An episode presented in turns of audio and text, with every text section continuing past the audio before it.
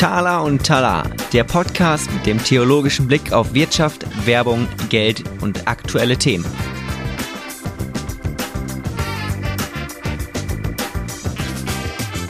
Ja, ich freue mich. Die nächste Folge von Tala und Tala. Tobi, heute mit einem Gast. Sehr schön. Mit dem Peter Wick. Wir freuen uns total. Wir sind auch ein bisschen aufgeregt. Das ist nämlich unser erster Gast. Das erste äh, Interview. Genau, ja. Peter, willst du kurz Hallo sagen? Ja, hallo. Für mich ist das eine große Ehre, von euch beiden eingeladen worden zu sein. Ja, also wir freuen uns total, dass du da bist. Also wie gesagt, wir sind ja beide jetzt auch ein bisschen aufgeregt, unser erstes Interview. Also vielleicht ganz kurz zu dir, Peter, wer du bist, äh, was du machst. Äh, ich kenne dich mittlerweile seit, ich glaube, 15 Jahren, nee, nee, nee, nee, so 10 Jahren ungefähr, würde ich sagen. Ähm, du bist ja ursprünglich aus der Schweiz, wie man, wie man hört, hast dort äh, in Theologie promoviert. Ich habe auch deine Promotion gelesen zum Philipperbrief, wenn ich mich richtig erinnere. Jawohl, genau. Vor vielen ja, Jahren ja, habe ich das gelesen.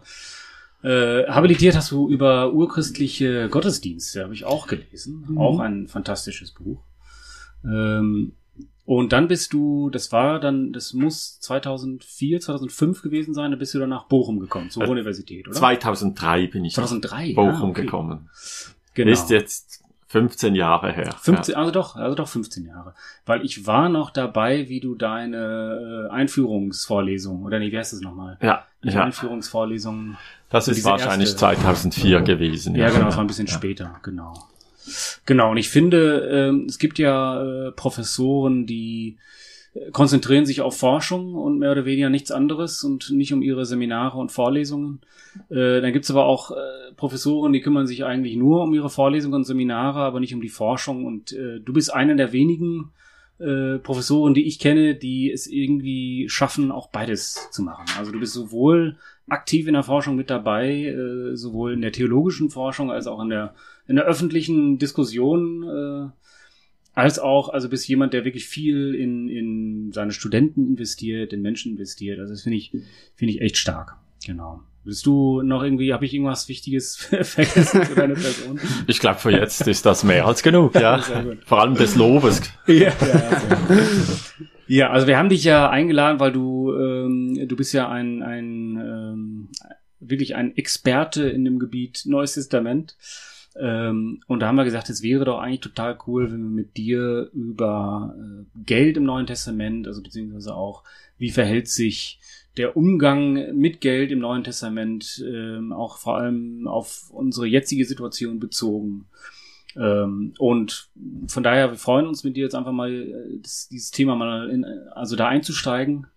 Äh, Geld, äh, Christentum, Bibel.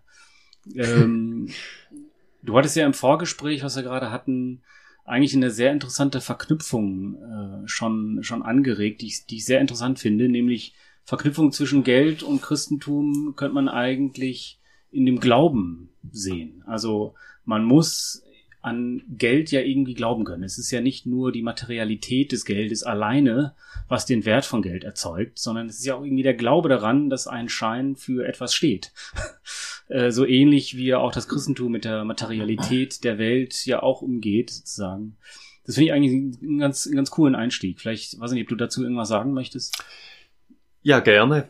Ursprünglich war ja Tauschhandel das Normale. Und Tauschhandel braucht in diesem Sinne keinen Glauben, weil so und so viel Hühner sieht man und das Schwein sieht man, wenn man die miteinander tauscht und wenn dann jeder zufrieden ist, dann. Man muss nur glauben, dass man nicht verarscht wird, ne? Also dass man ungefähr so ein Gleichgewicht gibt. Ja, aber das ne? hat man ja. Das sieht man ja. Mit vor. in der Hand. Ja. Das steuert man. Ja.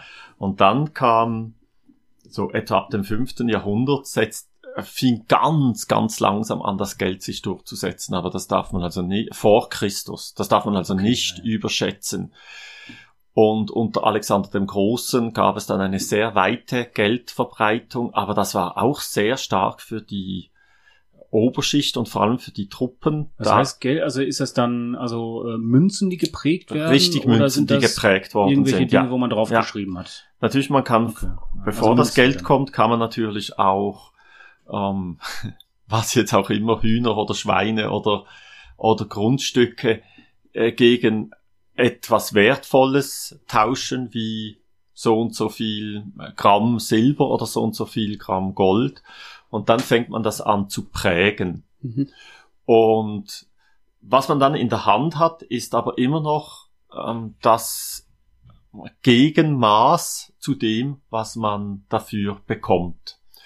Also da kann man nichts verlieren hm. ganz am Anfang. Und dann schon in der römischen Zeit gab es dann, dass man halt in dieses Silber noch anderes reinmischte, um äh, um Staatsfinanzen zu sparen, be beziehungsweise die aufzupolieren.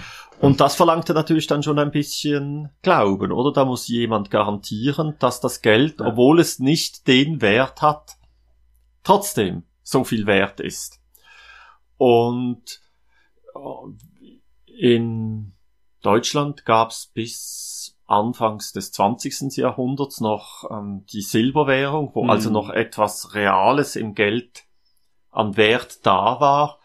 In der Schweiz ist das bis in die 60er Jahre gegangen und ist zugleich. Ja, irgendwie, irgendwie cool auch. Ja. Die Schweiz, ja. ja. Und ist das, das Geld, das dann immer virtueller worden ist, immer noch mit realen Goldreserven abgestützt mhm. worden im Hintergrund. Mhm. Und aber die ganze Entwicklung ist weg von dem gegangen. Also ich weiß nicht, wie viel ein Euro-Stück heute kostet, wenn man also das tatsächlich sozusagen als als Materialwert hat. Als ja. Materialwert, das ähm, ist ja äh, praktisch nichts. Ja. Und eigentlich die nächste Stufe war, da, war dann, dass äh, die Plastikkarte, die ja praktisch hm. gar keinen Wert hat, aber je nach Vermögen da über Tausende oder hm. oder Zehntausende von Euro ähm, verfügt und in einem gewissen Sinn den Gegenwert bildet dazu. Ja, ich, ich glaube, die, die Höhe die, dieser Entwicklung ist dann die App. Also ich kann, ich kann dir ja einfach auf meinem Handy eine App aufmachen und dir Geld rüberschieben auf PayPal.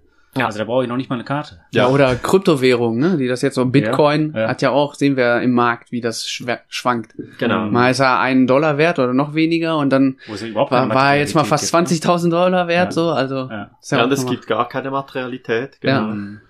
Und das braucht, das braucht Glauben. Also wir haben doch noch, äh, noch vor 20 Jahren haben wir oft den Spruch gehört von Leuten, die nicht meinten nicht zu glauben. Ich glaube nur das, was ich sehe, oder? Aber mm. das gilt natürlich bei einer Plastikkarte schon nicht mehr, oder? Weil mm. das sieht man nicht, was dahinter ist. Mm. Und dass das auch immer kausal hervorgeholt werden kann, wenn man diese Karte hat, oder? Das wissen wir ja alle, wenn eine Karte gesperrt ist, ist plötzlich der Wert der Karte auf absolut null. Ne? Mm. Ja, ja. Und so ist das, hat das tatsächlich etwas mit Glauben zu tun und überhaupt ist, ist ja Vertrauen eine Grundsubstanz der Wirtschaft. Mhm. Und jetzt ist die hat sich das noch im Geld selber so verdichtet, dass einfach keinen Gegenwert hat, außer den, den man ihm zuschreibt und dann vertraut, dass diese Zuschreibung auch wirklich stimmt. Für uns ist das jetzt viel normaler geworden, wie die, an die Grundlagen des Christentums zu glauben. Aber selbstverständlich ist das nicht. Das hm. ist eine kulturelle Entwicklung, dass uns das im Moment so selbstverständlich scheint. Hm. Und ist ja auch in gewisser Weise sehr brüchig. Also wenn die Inflation und so weiter steigen in Krisenländern, dann ist, ist ja auch schnell dieser Glaube in das Geld verloren. Genau, ja. Ja. Ich finde es eigentlich interessant, als du gerade so diese historische Genese aufgezeichnet hast, dass früher der Kaiser ja der, ähm, der prägende war, auch im wörtlichen Sinne einer Münze und heute ist das Geld viel, viel mehr sozusagen gesellschaftlich stabilisiert von dem Glauben aller Menschen mhm. einer Gesellschaft. Ähm, und da fällt natürlich diese, diese bekannte Stelle in der Bibel äh, mir ein mit, was des Kaisers ist, das gehört dem Kaiser, ja. Also, wo ich heute denke, irgendwie das Geld, die, also Euro gehört ja nicht dem Draghi. Äh, ja, aber vielleicht ist das auch gerade von deiner historischen Erklärung her eher auch so zu verstehen, dass gerade die, die Kaiser ja auch die prägenden Figuren waren von Geld. Äh, ähm, dass Jesus das irgendwie deswegen gesagt hat. Natürlich, das ist eine ganz geniale Antwort von Jesus, weil auf diesen Münzen steht ursprünglich, also wenn Alexander der Große sie äh, prägen ließ, steht des Alexanders. Äh, hm. Also nicht Alexander, sondern des Alexanders. Hm. Also sie wird so dem Herrscher und dann später dem Kaiser zugeschrieben. Ah, okay, also Jesus hat quasi die, die Worte auf der Münze selber einfach zitiert an der Stelle. Manchmal. Ja, hat geschaut, ah. schaut das an und mhm. was steht da drauf? Und das natürlich noch mehrfach, die wollten ihn ja fangen, wenn er gesagt hat, ja, ihr hättet, ihr müsst Steuern zahlen, dann wären die Pharisäer, die so in Distanz zum Staat waren, mhm. ähm, hätten sagen können, der ist ein Anhänger ja, eigentlich der Römer. Und wenn er gesagt hätte, ihr müsst Steuern, äh, also ihr dürft keine Steuern bezahlen, dann wäre er ein Aufrührer gewesen. Und dann sagt er, und er ist am Tempel, äh, gebt mir eine Münze. Und offensichtlich haben sie diese Münze in der Tasche und auf dieser Münze hat es ein Bild. Aber wenn man eigentlich strenger, ganz streng religiös wäre, dann würde man nichts mit einem Bild rumtragen, schon gar nicht natürlich im Jerusalemer Tempel. Also schon diese Selbst Gegend. eine Münze nicht. Das war natürlich schon erlaubt, ah, dass ja. die das gemacht haben. Aber sie wollen ja das ganz strenge Gesetz und ah, Jesus ja. sagt, okay. hört mal, also da seid ihr im Widerspruch, da könnte man das Gesetz aber noch konsequenter leben. ja. Hm. Jetzt, ist aber natürlich, also. Und diese Aussage ist, ist natürlich auch eine Distanzierung vom Geld. Ja. Ja, genau, genau. Wenn Jesus also sagt, also eigentlich, ja, also wenn es des Kaisers heißt, dann ist das des Kaisers, interessiert mich nicht. Ja, ja. Mich interessiert, was eben Gott. Aber die Stelle ist ja insofern auch ganz gut als Beispiel dafür, dass Jesus sich ja ziemlich oft zu Geld äußert. Es wäre jetzt so ein persönlicher Eindruck, wenn man so durchs äh, Neue Testament blättert ist es ja schon ein Thema, was ähm, immer wieder vorkommt. Woran liegt das, dass Jesus so viel zum Thema Geld sagt? Historisch ist, kann man relativ genau sagen, dass als Jesus aufgewachsen ist, auf dem Dorf in Nazareth, dass da Geld im alltäglichen Leben noch eine ganz, ganz kleine Rolle gespielt hat. Wäre er aber zur selben Zeit in Jerusalem aufgewachsen, mhm. hätte Geld in der Stadt schon eine viel größere Rolle gespielt. Mhm.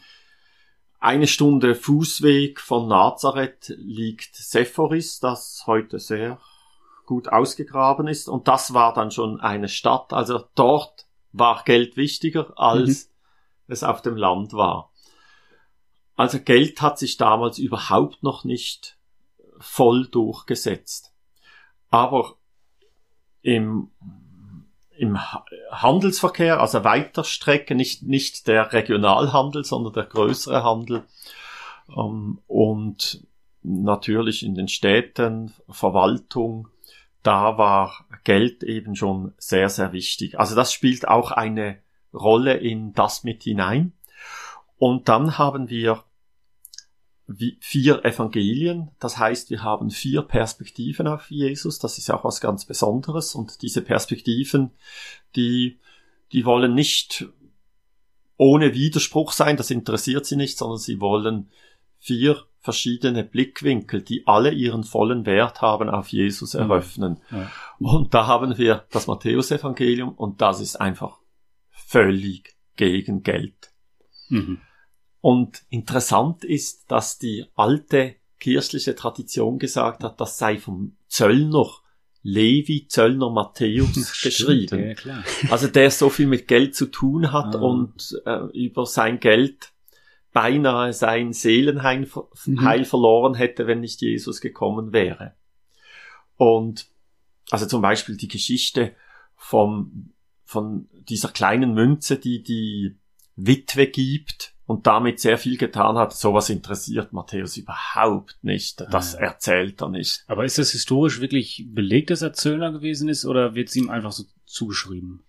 Nein, heute ist das, ist man, in der Wissenschaft ist man sehr unsicher, wer ja, ja. dieser Autor war. Okay. Ja, mhm. ja. Aber es ist schön mit dieser Tradition, das passt irgendwie. Ähm, oder ähm, da, dann erzählt nur er die Geschichte von, äh, von, dass da Leute zu Jesus kommen, äh, zu den Jüngern kommen und sagen, zahlt eigentlich euer Meister die Tempelsteuer nicht? Und die sagen dann, ja doch, aber sie wissen es eigentlich selber nicht. Und dann sagt Jesus, hört mal, der Tempel, der ist für Gott und die Söhne bezahlen keine Steuer, also ich muss doch keine Steuer bezahlen, aber also wir wollen kein Ärger machen, wirf da die Angel in den See und hol den Fisch raus und im Fisch wird dann die Steuer drin sein und siehe da, es war so. Also hm. jetzt muss ich mal Geld haben, kein Problem, das kommt von irgendwo und das hm. geben wir gleich auch wieder weiter und hm. jetzt konzentrieren wir uns wieder aufs Reich Gottes. Hm. Das ist so typisch Matthäus, also Geld, einen hm. großen Bogen, außer es geht nicht anders und auch dann dann sorgt Gott dafür und ah. man gibt's gleich weiter. Und, ja. und dass, dass Judas Geld bekommen hat, äh, weil er Jesus verraten hat, das kommt aber an allen wahrscheinlich auch. Das kommt in allen, ja. Aber ja. an Matthäus vielleicht aber irgendwie das, besonders oder? Aber das ist natürlich, das ist natürlich nicht positiv, oder? Nee, nee, nee, eben. Nee, also, genau. Es würde ja zu Matthäus passen, was ist da. Ja, eben, genau. Deswegen hätte ich gedacht, dass er pointiert vielleicht, vielleicht sogar noch vorkommt. Ja. Noch spezifischer drauf, äh, drauf achtet oder so, aber ja. Mhm. Ähm, mhm. Es ist im Matthäusevangelium so, dass, dass er dann das Geld zurückgibt, versucht zurückzugeben. Und dann kauft man etwas damit, einen Begräbnisplatz für die Heiden. Weil das Blutgeld ist, also da, das spielt eine gewisse Rolle. Aber, mhm. aber so eine richtig positive Geschichte gibt es eigentlich nicht im Matthäus Evangelium. Mhm. Bei Markus ist das ambivalent. Bei Johannes haben wir, äh, dass die eine Kasse hatten, also dass diese Gruppe hat eine Kasse. Mhm. Das kommt auch schon bei Markus vor. Also eigentlich dann so ganz natürlich, das ist auch sehr sympathisch. Und aber welche Gruppen meinst du die Jünger? Die ja, so diese Kasse? Gruppe, die um Jesus ah, ja. herum ist, mit Jesus ja. als, als Chef, wenn man so sagen will, als Lehrer natürlich, wie es die Bibel sagt. Und die, die haben eine gemeinsame Kasse. Und im, im Johannesevangelium heißt es, Judas hat diese Kasse. Aber er ist eben ah, geldgierig. Also ah, die Gruppe muss zwar Geld haben, aber der, der sie verwaltet, ist geldgierig. Also es ist hm. sehr ambivalent. Hm. Und dann kommen wir zum Lukas-Evangelium und das Lukas-Evangelium, das sagt am meisten über Geld. Und, und warnt auch sehr davor, vor dem falschen Umgang, aber betont auch, dass man richtig mit dem Geld umgehen kann. Und das ist, indem man eben die Armen unterstützt und, und richtig was Gutes hm. mit seinem Geld macht gegenüber denen, die nichts haben. Also die Geschichte mit der Frau und dem teuren Öl und so weiter, gut, es ist jetzt keine Geschichte über Geld, genau, aber schon über ähm, Wertvolles auch abgeben ja. wollen und so weiter. Das kommt dann bei Lukas vor? Das ist bei Lukas. Wir haben sie auch ein, ja. in einer Variante im Johannesevangelium, aber dort, wo dann wirklich um diesen großen Wert geht und der ganz im Vordergrund steht mhm. ähm, und nicht das mit Judas verbunden ist wie bei Johannes, das ist schon Lukas Evangelium. Mhm. Genau. Mhm. Wie kann man dieses Reden von dem Mammon äh, mit dem Geld in Beziehung setzen? Es gibt ja da die verschiedensten Stellen auch.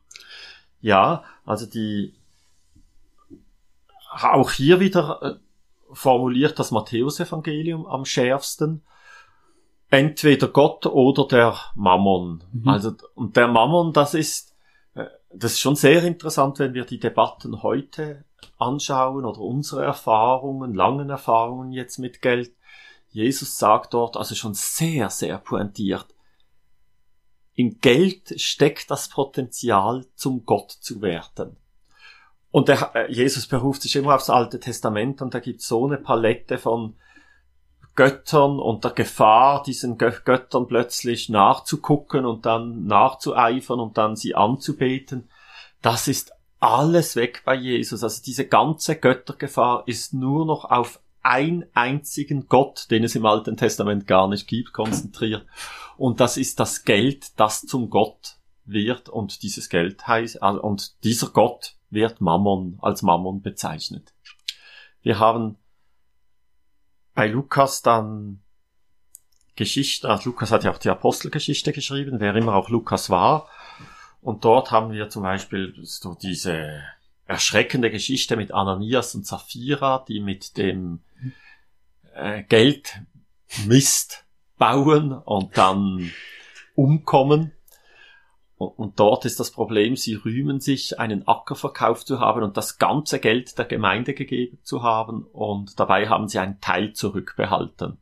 Das mhm. hätten sie dürfen, sie hätten auch gar nicht verkaufen müssen. Aber diesen unfairen Umgang, also sich mit Geld zu brüsten, mit Geldgeschenk, Unterstützung, was man gar nicht gemacht hat, das ist ein fataler Fehler im eigentlichen Sinn des Wortes von fatal. Aber, aber warum genau? Also bei Lukas ist es ja dann der Fall, Geld kann schon eine, eine Wirksamkeit entfalten, eine ja. positive Wirksamkeit entfalten. Ähm, aber, aber, aber dann anscheinend nur, wenn man es ganz abgibt. Also wenn man immer sein Geld weitergibt oder abgibt. Also dort nichts für sich noch, auch wenn es wenn es noch so klein ist, noch besser. Nein, nein, gar nicht, sondern es ist, es muss sich mit dem Versprechen decken. Also es ist gut, man, man kann davon etwas geben, um andere zu unterstützen, da die Gemeinde zu unterstützen. Die Aufgabe der Gemeinde war eben auch Arme zu unterstützen. Und das war nicht das Problem und es war auch nicht das Problem, dass sie nicht alles gegeben haben, sondern das Problem war, dass sie gesagt haben, sie haben alles gegeben und dementsprechend natürlich ah, okay. auch Anerkennung dafür eingeworben haben. Also im Grunde war nicht das Geld äh, oder der Umgang des Geldes unbedingt das Problem, sondern tatsächlich die das Lügen, genau. die, die Täuschung. Ja. ja. Und damit natürlich dann ein unfairer Umgang mit Geld. Ja, ja, ja. Ja, ja. ja und es, es sagen, um, um das Bild dann auch abzurunden, im Neuen Testament fehlt natürlich der Paulus dann noch. Ne? Sein Umgang mit Geld ist ja wahrscheinlich auch, mhm. würde ich eher als ambivalent bezeichnen, oder? Es gibt ja dann äh, Sammlungen, äh, es gibt ja dann mal auch die Stelle, dass er bewusst kein Geld annimmt, der will nicht bezahlt werden. Ähm, also das ist, stelle ich mir auch interessant vor. Paulus ist derjenige, der am entschiedensten sich selber als Vorbild zeigen möchte und auch so leben möchte und da viel Aufwand betreibt dafür und auch in dieser Richtung argumentiert und da zeigt sich tatsächlich für ihn ist ganz, ganz wichtig, ähm, wie er mit dem Geld umgeht. Nämlich so, dass das vorbildlich ist. Und das heißt für ihn, dass er keine Unterstützung annimmt von den Gemeinden, die von ihm das Evangelium bekommen, ja. mhm. sondern er arbeitet mit den eigenen Händen. Die Apostelgeschichte erzählt uns, dass er Zeltmacher war, also dass er da mit, mit Planen, Decken, Leder arbeiten, also richtige Handarbeit sein Brot verdient hat, auch eben sein Geld verdient hat.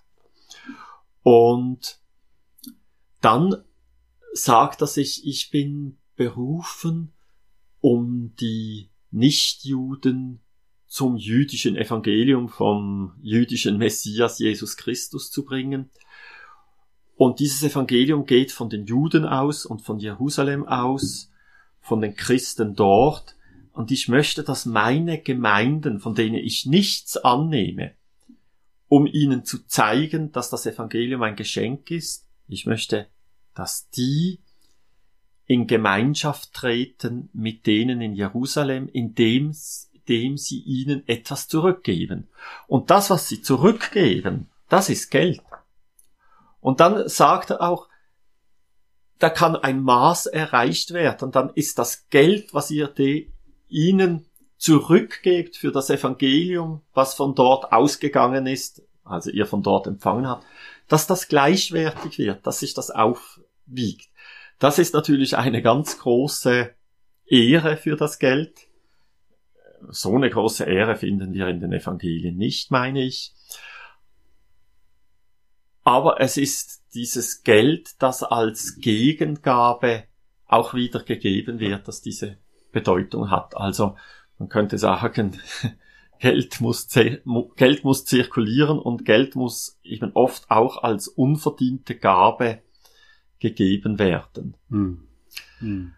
Sie haben das Evangelium ohne Verdienst bekommen und für Paulus ist es klar, dass sie es nicht bezahlen dürfen, weil dann wäre das Evangelium kaputt, deshalb nimmt er selber kein Geld. Aber wenn sie das begriffen haben, dann möchte er, dass sie jetzt ebenfalls eine Gegengabe schenken, die sie nicht schenken müssen, aber doch sollen, wenn sie in Gemeinschaft stehen sollen, weil Gemeinschaft besteht ja. aus Gabe und Gegengabe, sonst ja. ist einseitig, aber nicht Gemeinschaft. Und das ist das Geld und das ist, das ist sehr spannend. Da sammelt er über längere Zeit und an vielen Orten sammelt er eine Kollekte und macht da eine Riesensache, um da so richtig was zusammenzubekommen, hm. um das dann nach Jerusalem zu bringen. Ja. Ah, okay, das finde ich spannend. Also er will, dass die schon äh, tätig werden und handeln und Gutes tun, aber nicht, weil er Druck ausübt, sondern weil er will, dass sie selber wollen. Ja. Und das ist sozusagen diese so ähnlich wie mit Philemon, finde ich ja auch, wo er dann mhm. sozusagen dem Sklaven sagt, er, er soll wieder zurück, aber mhm. nicht ja. weil er Sklave ist, sondern weil er selber sollen, also wollen soll, sozusagen.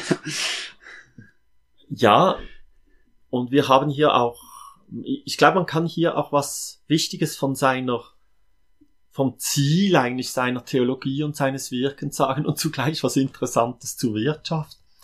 In der Wirtschaft wird ja auch Beziehung gelebt. Wenn wir in einen Laden gehen, und uns etwas nehmen, dann müssen wir den entsprechend festgelegten Gegenwert in Geld zurückgeben, um damit das eine gelungene Beziehung ist und keine anderen Konsequenzen zeitigt. Und Paulus möchte auch, dass Beziehung gelebt wird als oberstes Ziel. Da ist eigentlich die Gnade und der Glauben an Jesus Christus ist der Weg dazu, aber das Ziel ist, dass Gemeinschaft entsteht.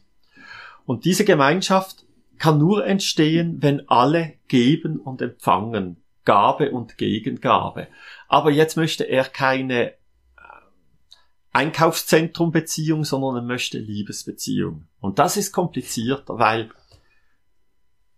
da wird Liebe geschenkt, und diese Liebe wird empfangen einfach so. Die Liebe wird nicht geschenkt, weil etwas dafür erwartet wird. Das ist also kein Tausch, meinst du? Ja? Es ist kein Tausch. Das ist natürlich, ja, ja. Hm. Und wenn, und die Beschenkten dürfen nicht dafür bezahlen, weil sonst haben sie was angenommen, aber nicht die Liebe, weil hm. die Liebe darf nicht bezahlt werden, um Liebe zu bleiben.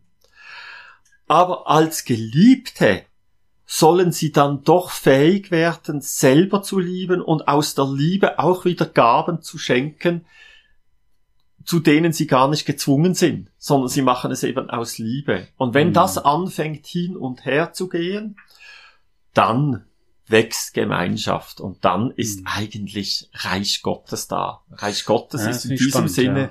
Liebesgemeinschaft. Mhm. Es gibt ja in der in der Soziologie gibt es ja ähm, ganz interessante Theorien über den Tausch. Also Tausch und Geschenk. Tausch ist ähm, etwas, eine, eine Aktion, Transaktion zwischen zwei Menschen, die gleichwertig sind. Geschenk ist etwas, was, womit eine Person die andere dominieren kann, weil, mhm. weil damit ein Ungleichgewicht entsteht, mhm. ja. Und das finde ich interessant, dass Paulus nicht den Tausch möchte, aber trotzdem das Gleichgewicht haben möchte, mhm. indem der eine zuerst über den anderen dominiert und der andere dann wieder über den, den einen dominiert. Ja. So also, hast du es ganz toll formuliert. Es ist, das ist sich Paulus auch klar, dass er, dass der Gebende der Stärkere ist und mhm. dass er jetzt in dieser Position ist, aber er kann nichts annehmen, weil sonst würden sie ihn dafür bezahlen und dann wäre seine Gabe, das Evangelium, keine Liebesgabe mehr. Ja, ja. Und dann, dann, das ist ganz schön im Philipperbrief, da sehen wir, dass Paulus auch dort gesagt hat, ich nehme nix, gar nix. Und kaum hat er die Philipper verlassen und ist weitergereist, fingen die an zu sammeln und haben ihm nachgeschickt und dann noch ein zweites Mal. Und ich kann mir vorstellen, man sieht das auch noch ein bisschen im Philipperbrief, weil jetzt haben sie mindestens schon zum dritten Mal geschickt, als er den schreibt, dass Paulus so dastand und sagte, was soll ich jetzt machen? Wenn ich was annehme, dann ist vielleicht immer noch irgendwo die Gefahr des Missverständnisses, dass man eben doch etwas bezahlen muss fürs Evangelium. Wenn ich aber nicht annehme, dann habe nur ich gegeben und ich habe nichts genommen mhm. und damit habe ich die Gemeinschaft verweigert. Mhm. Also, jetzt muss ich annehmen, weil Gemeinschaft darf ich nicht hm. verweigern. Aber das finde ich, das finde ich ein, ist ein starker Gedanke, also der, der, denke ich, auch in die heutige Zeit übersetzt werden kann. Dass Menschen zum einen eine schwache Haltung annehmen müssen, immer wieder, indem mhm. sie Geld erhalten oder nicht nur Geld, aber Gutes bekommen. Ähm, am Ende des Monats, am Anfang des Monats, wie auch immer, wenn das Gehalt kommt, ja, mhm. dass man etwas bekommt. Man hat es zwar irgendwie verdient, aber man kann ja auch sagen, man hat im ganzen Leben ja gar nichts verdient. Mhm. Man, man bekommt jedes Gehalt, man bekommt jedes Geschenk als Geschenk, nicht nur von einem anderen Menschen, sondern auch von Gott. Ja. Mhm. Aber dann wiederum muss man auch die starke Haltung einnehmen und sagen, ich bin derjenige, der weitergibt. Ähm, und ich bin derjenige, der dann auch andere Menschen unterstützt mhm. mit meinem Geld und meinen, meinen Gaben. Ähm, und im Grunde lebt dann das christliche Leben davon, dass man immer wieder bereit ist, in diesem Balanceakt hin und her zu schwanken, sozusagen ja, zwischen der schwachen Haltung und der starken ja, Haltung. Ja. Ne? Also so, so will ich das sozusagen für die heutige Zeit dann auch übersetzen. Ne? Ja. Kann man mit diesem Liebesgebot oder mit dieser, was wir jetzt, ja, oder was ihr beide jetzt ja auch äh, festgemacht habt, dass es beziehungsfördernd sein soll, das Geld, kann man damit dann auch nochmal die, es gibt ja sehr harte Jesu-Worte auch zum Thema Geld. Also zum Beispiel, wenn er dem reichen Jüngling sagt, äh, der von sich aus sagt, er hat eigentlich schon alles gemacht, dann sagt Jesus ihm ja, geh hin, verkauf alles, was du hast und dann folgt mir nach. Ähm, wie kann man solche ganz pointierten Spitzen ähm, damit in Beziehung setzen. Also es wäre ja für die heutige Zeit, wenn ich, wenn ich jetzt hier auf den Westen schaue, äh, ähm, hier Deutschland und wo wir alle sehr viel mehr haben, als wir eigentlich bräuchten, um zu überleben. Ähm, ja, wie kann man damit umgehen? Also mit solchen harten, ich nenne es mal positiv harten äh, Worten von Jesus zu Geld. Also wäre wahrscheinlich uns ja auch nicht geholfen, wenn wir alle jetzt alles, was wir haben, irgendwie verkaufen würden. Ja, wobei das ja auch einige so sehen. Ne? Es gibt ja viele christliche Bewegungen, ja auch in der Geschichte, aber auch heute noch, die sagen, Geld ist per se schlecht und deswegen sollte man es immer abgeben. Genau, die, äh, ja. die quasi so genau. bei Matthäus vielleicht dann in der ja. Perspektive stehen und sagen, Geld will ich gar nichts mit zu tun mhm. haben. Äh, Hauptsache weg damit. Ähm, kann man das irgendwie, ja, kann man das irgendwie abfedern oder? Der reiche Jüngling, der geht in eine andere Richtung, obwohl es da ganz zentral ums Geld geht, aber es geht eben ums Geld, weil er der reiche mhm. Jüngling mhm. ist. Um, er weiß eigentlich, welche Gebote er tun muss und Jesus sagt, das ist so in Ordnung, um Gottes Beziehung zu leben für dich, aber er will mehr. Und dann kommt Jesus mit diesem Wort entweder alles oder gar nicht, ja. Also da geht es um die Frage der Nachfolge und das muss nicht bei jedem das Geld sein, okay. sondern das können auch andere Dinge sein. Allerdings habt ihr natürlich mit eurer Frage auch recht und trefft etwas damit. Ich höre immer wieder, dass in Ländern, wo, men wo viele Menschen sehr arm sind, es ihnen viel, viel leichter fällt, mit einer Jesus-Nachfolge anzufangen, wie das hier in unseren Breitengraden der Fall ist. Und das könnte auch einen Zusammenhang haben. Einen geistlich-monetären Zusammenhang. Mhm.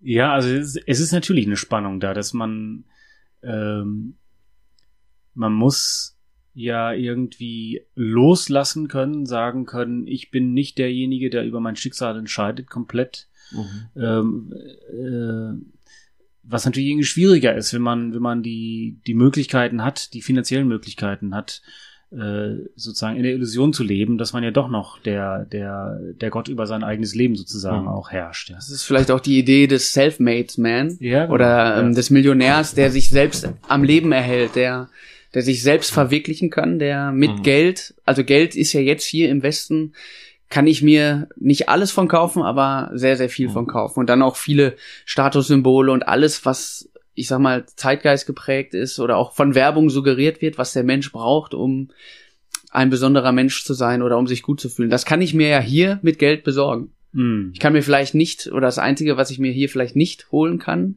ist äh, Liebe aus freien Stücken. Ich kann mir äh, leibliche Liebe, die kann ich mir überall äh, sehr gut kaufen. Mm. Aber jetzt Liebe, vielleicht wie Paulus sie dann auch versteht, das ist vielleicht genau das, was ich mir nicht kaufen kann mit mm. Geld. Ja, wobei ich mich ja. dann auch frage, ähm, ich glaube nicht, dass ich selber jemals in die Situation hineinkomme, aber es gibt ja Menschen, die, oder machen wir einfach einen hypothetischen Fall, ein, ein, ein Christ, der wirklich zu 100 Prozent äh, es ernst meint mit, mit Gott, mit der Bibel, mit Christentum und der aber trotzdem äh, 80 Stunden die Woche arbeitet und irgendwie diesen Drang hat und diesen Drive hat, Multimillionär zu bleiben oder zu werden, wie auch immer. Ähm, geht das nicht zusammen? Ist es unmöglich? Also, das frage ich mich häufig. Ist es unmöglich zu sagen, ich will Erfolg haben im Beruf und nicht nur Erfolg, sondern auch, mir geht's hauptsächlich um Geld und ich will finanziellen Erfolg haben. Aber trotzdem auch zu sagen, aber ich will auch ein richtig guter Christ sein und, und mir ist es auch wirklich ernst und mhm. natürlich bin ich auch bereit, dann Geld abzugeben, aber dass diese beiden Herzen in einem schlagen. Mhm. Ich weiß es nicht. Also ich bin, eigentlich denke ich, ist ein Widerspruch, aber dann denke ich, ja, irgendwo ist man ja auch Mensch und vielleicht kriegt man das auch noch zusammen. Ahnung. Gibt's nicht in dem Zusammenhang, ähm, blicke ich mal zu unserem Experten diese Stelle mit diesem Trachte zuerst nach dem Reich Gottes, dann wird euch das alles zufallen. Geht's da nicht auch davor speziell um dieses Thema Mammon und mhm. ähm, das steht direkt in diesem Zusammenhang und es ist natürlich wieder Matthäus und die Aussage ist wieder trachtet nach dem Reich Gottes, also setzt euch ganz dafür ein und alles andere ähm, kommt per Fisch. Geld, genau, kommt per Fisch. Also wird euch von selbst zufallen. Kleidung, Essen, Wohnen, dafür sorgt Gott. Und wir haben jetzt, auch ich habe sehr stark auf individueller Ebene geredet. Wenn wir es jetzt allgemeiner anschauen, kollektiver, dann gibt es sicher strukturelle Dinge, wo das Geld auch strukturell Gottes Glauben zurückdrängt. Wir reden von, davon, dass Gott für uns sorgt. Wenn wir früher, vor langer, langer Zeit gesagt hätten, es ist Sorge, Vorsorge, dann wäre das wahrscheinlich kein Unterschied gewesen. Für uns ist, ist klar, wenn wir fromme Christen sind, die letzte Sorge für uns trägt Gott. Die Vorsorge, das ist die Altersvorsorge, die äh, und, und viele andere Vorsorgen, die über das Geld laufen. Also wir sind in einem System drin, wo wir ähm, ein Teil also wo wir Gewissheit und Sicherheit aufgeteilt haben. Wir haben noch einen Teil, suchen wir die Gewissheit in Gott, wenn es gut geht. Und ganz viel Sicherheit ist durch, durch die Gesellschaft und durchs System zur Verfügung gestellt. Hm. Was, ja. Wir haben es in den letzten Jahren jetzt gemerkt, dass da plötzlich am Vertrauen in dieses Vorsorgesystem Zweifel gekommen sind. Und damit stellt sich natürlich auch wieder die Frage des Glaubens. Also wird diese Vorsorge noch tragen in 10, 20, 30 Jahren? Und schon wieder sind wir dort, wo wir angefangen haben mit Dingen des Glaubens. Und wenn man natürlich ähm, irgendwo dazugehört, wo, wo es gar keine Vorsorge gibt, dann scheint es, dass es einfacher ist und kürzere Wege gibt, um ganz auf Gott zu vertrauen. Ja. Und so ist das Evangelium praktisch nur in Europa bedrängt und weltweit auf dem ähm, ähm, geht's vorwärts, mhm. breitet es sich aus. Ja, mhm. ja.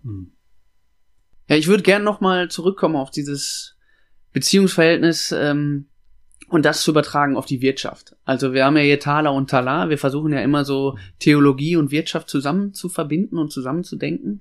Was können wir aus dem, was wir jetzt über Geld ähm, gelernt und auch besprochen haben, wie können wir das auf Wirtschaft übertragen? Gibt es da Sachen oder vielleicht auch Bibelstellen, wo man sagen könnte, da geht's oder da könnte man expliziten Zusammenhang zur heutigen Wirtschaftssituation bringen?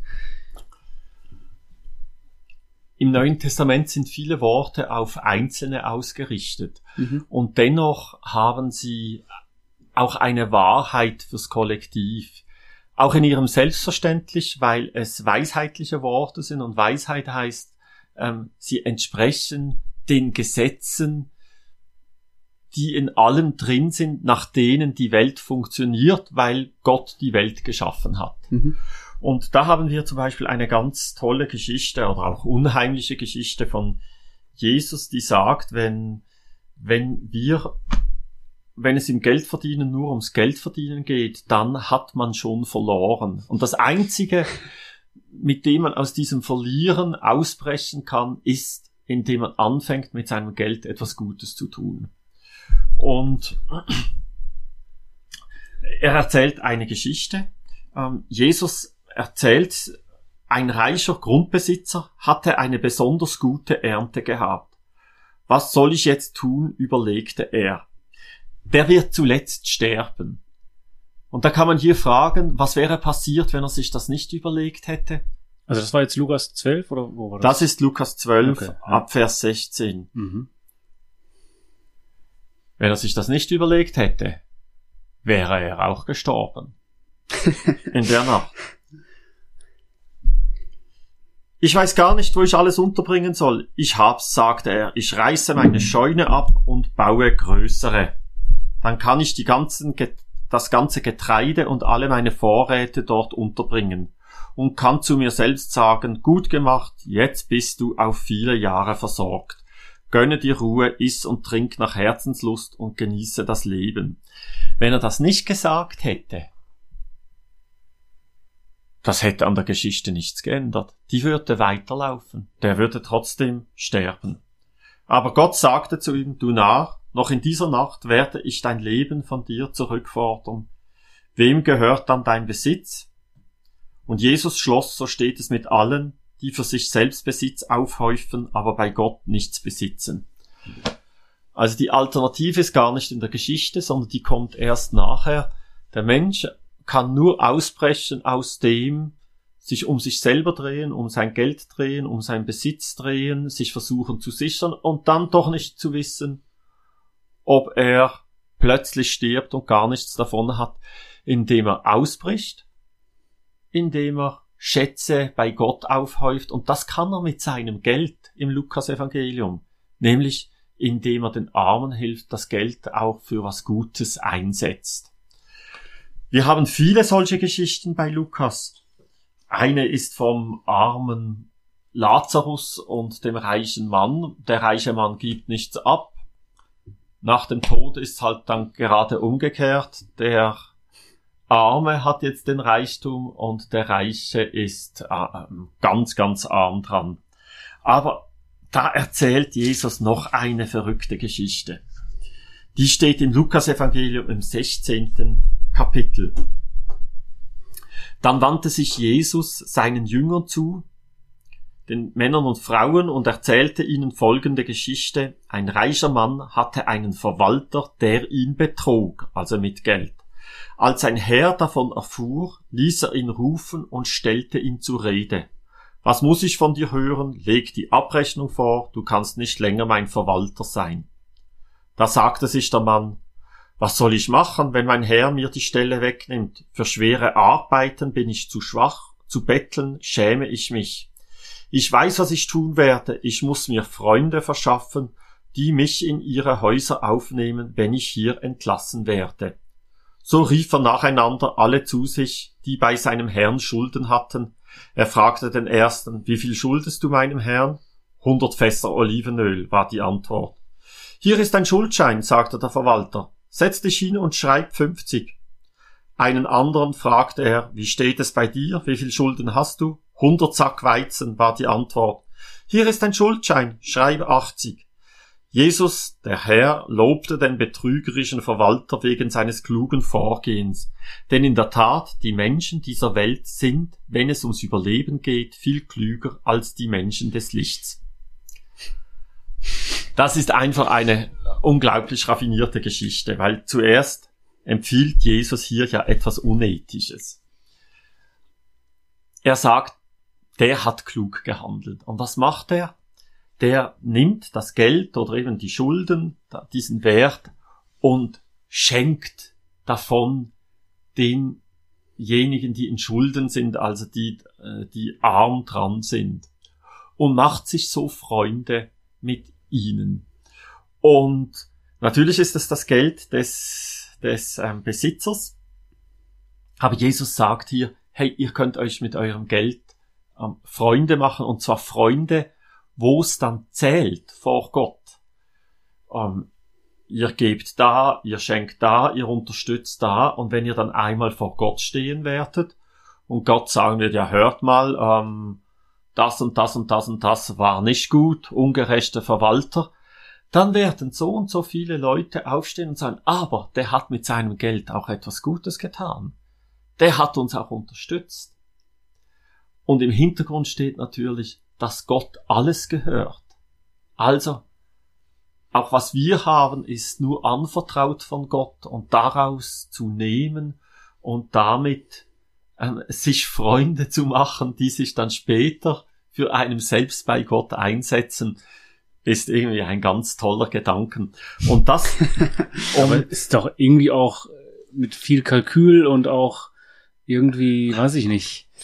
Der scheint so hinterlistig zu sein. Ich glaube, das ist das Wort, was ich suche. Es scheint irgendwie hinterlistig zu sein. Keine, keine guten Motivationen. Ja, ja oder so ein bisschen opportunistisch, wie könnte man es auch vielleicht ja. äh, nennen. Oder auch keine gute Motivation. Und das ist hier auch in der Aussage drin. Hört mal, überlegt euch nicht, ob ihr jetzt eine gute Motivation habt oder eine schlechte sondern wenn ihr helfen könnt, dann helft einfach mhm. und macht was Gutes damit. Mhm. Die gute Motivation kann ja noch nachkommen. Mhm. Aber die ist nicht entscheidend. Das ist vielleicht so ein bisschen Verhaltenstherapie auch. Also wenn ich jetzt so in die Psychotherapie schaue, wenn man sagt, damit sich ein Mensch verändert, muss er auch sein, oder muss er erstmal sein Verhalten ändern. Das ist ja durchaus eine Linie ja. in der Psychotherapie. Dann könnte das ja hier auch so eine Rolle spielen. Indem man sein Verhalten ändert, verändert man nachher auch seinen Sinn, sein, seine Geisteshaltung. Ja. Ich meine, wir, wir sind ja immer so, ach, es muss moralisch super vorzeigbar mhm. sein und dann kann man vielleicht zur guten Tat mhm. schreiten. Und hier ist es irgendwie vielleicht so ein bisschen andersrum, dass man ja. über die Tat dann auch zum Guten. Ja, es ist so, das grübel nicht so lange nach, ob du das wirklich, wirklich willst oder nicht, sondern du willst es ja irgendwie und mach einfach das Gute, so, ne? Ja. Also sonst, sonst gibt's ja irgendwie Menschen, die dann, ich kenne das von mir auch, dass ich mir denke, oh, das könnte ich jetzt machen, aber ob ich das richtig mit der richtigen Motivation mache oder nicht, dann mache ich es lieber gar nicht. Und ja, ja. so, ne? Und finde ich irgendwie auch irgendwie cool, den Gedanken, mach einfach die gute Motivation, wird vielleicht noch, noch kommen. Genau, ja. weil du würdest ja. ja. in dem Moment, wo du sehr lange über mhm. deine Motivation reflektierst, in dem Moment bleibst du ja immer noch bei dir selbst. Eben, weil genau. du dich die ganze Zeit genau. um dich kreist. Ja, und in dem Moment, wo du einfach tust und das Gute tust, jetzt mal unabhängig von der Motivation, mhm. fängst du ja an, dich nach außen zu öffnen. Ja. Und das ist vielleicht das, genau. was man dann auch befördern muss und das sagen muss, mach es, ne? ja, mach es. Ja. Und hier wird's auch politisch, weil wer, wer will beurteilen, was politische Akteure, vielleicht ganze Gruppen oder so, auch Interessensgruppe für eine innere Haltung oder Motivation haben. Mhm.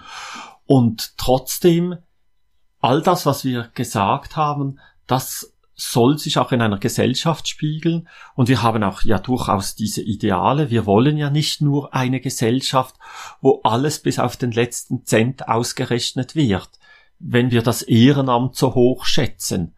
Und wir haben Ende 90er, Anfangs 2000er haben wir ganz starke Züge gehabt, die in diese Richtung gegangen sind. Es muss möglichst alles berechnet werden und so. Ähm, und sind da ja auch sehr auf die Nase gefallen oder man kann auch sagen an, an Katastrophen vorbeigeschrammt mit Banken und mhm. ähm, Geldkrise. Also eine, eine Gesellschaft, sollte nicht nur das Einkaufsideal von Ware nehmen und dafür bezahlen haben, sondern auch wenigstens ein Stück weit das Ideal von Paulus, dass auch vieles geschieht, ohne dass es berechnet wird.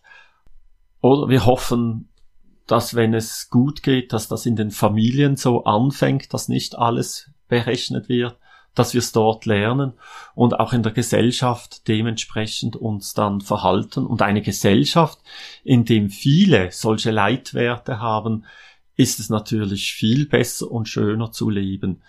Und dann kommt ja noch etwas dazu, dass auch wieder ganz, ganz viele die Erfahrung machen, man, man gibt irgendwo was und kann sich nicht vorstellen, was man dafür zurückerhalten könnte. Und dann auf Umwegen und ganz indirekt empfängt man wieder etwas dafür. Und so gibt es ein indirektes Geben und Nehmen. Und es ist ja nicht so, dass wenn wir die Armen weltweit unterstützen, dass da nie mehr etwas zurückkommt, ja. sondern der beste Fall ist, wenn etwas zurückkommt, aber nicht in Euro, sondern indirekt, indem da vielleicht noch viele zwischen Empfänger und Geber mit einbezogen würden. Und das ist letztlich eine Gemeinschaft. Und da kann man ja sogar weiterdenken, eigentlich auch das Ideal einer einer Gemeinschaft innerhalb eines Staates oder auch der europäischen Staatengemeinschaft. Ähm, das Ideal wird ja nicht gelebt, wenn alles ausgerechnet hin und her fließen kann, sondern wenn auch alle von ihren Stärken bereit sind, auch etwas als Gabe zu schenken und zugleich bereit werden, Gegengaben anzunehmen, ohne dass man sie direkt eingefordert hätte. Mhm. Und das mhm immer wenn sowas gelingt, ist das ein Stück wirklich gelebter Gemeinschaft und an dem, an dem sollte man arbeiten. Hm. Und dafür ist Geld sicher auch ein geeignetes Mittel. ja, Peter, ja cool. Also wir sind jetzt im Grunde vom ähm, vom fünften Jahrhundert vor Christus bis jetzt in die Gegende, Gegenwart europäische Staatengemeinschaft. Hochpolitisch, brisant. genau, ja, ja. Umgang mit Griechenland müsste ja, man dann auch nochmal diskutieren. Stimmt, ja, ja, klar, stimmt. Mit Alexander dem Großen ja. fing es ja an ja. und jetzt, ja, ja, ja. Nee, also fand ich total cool, war eine richtig coole Diskussion, war, also wie, wie wir es auch irgendwie erwartet haben, sehr cool mit dir. Vielen Dank für deine Zeit, vielen Dank, dass du hier warst. Wir freuen uns ähm, auch weiter natürlich in Kontakt zu bleiben. Wenn äh, Tala und Tala natürlich die Weltbühne irgendwann betritt, dann laden wir dich sehr gerne wieder an. gerne auch schon vorher. Es gibt ja vielleicht den einen oder anderen Zwischenschritt. Ja. Ja. Man weiß ja nie. Ich komme auch schon vorher. Ja, ja auch vielen Dank. also gut, dann vielen Dank. Herzlichen Tschüss. Dank. Tschüss. Ciao.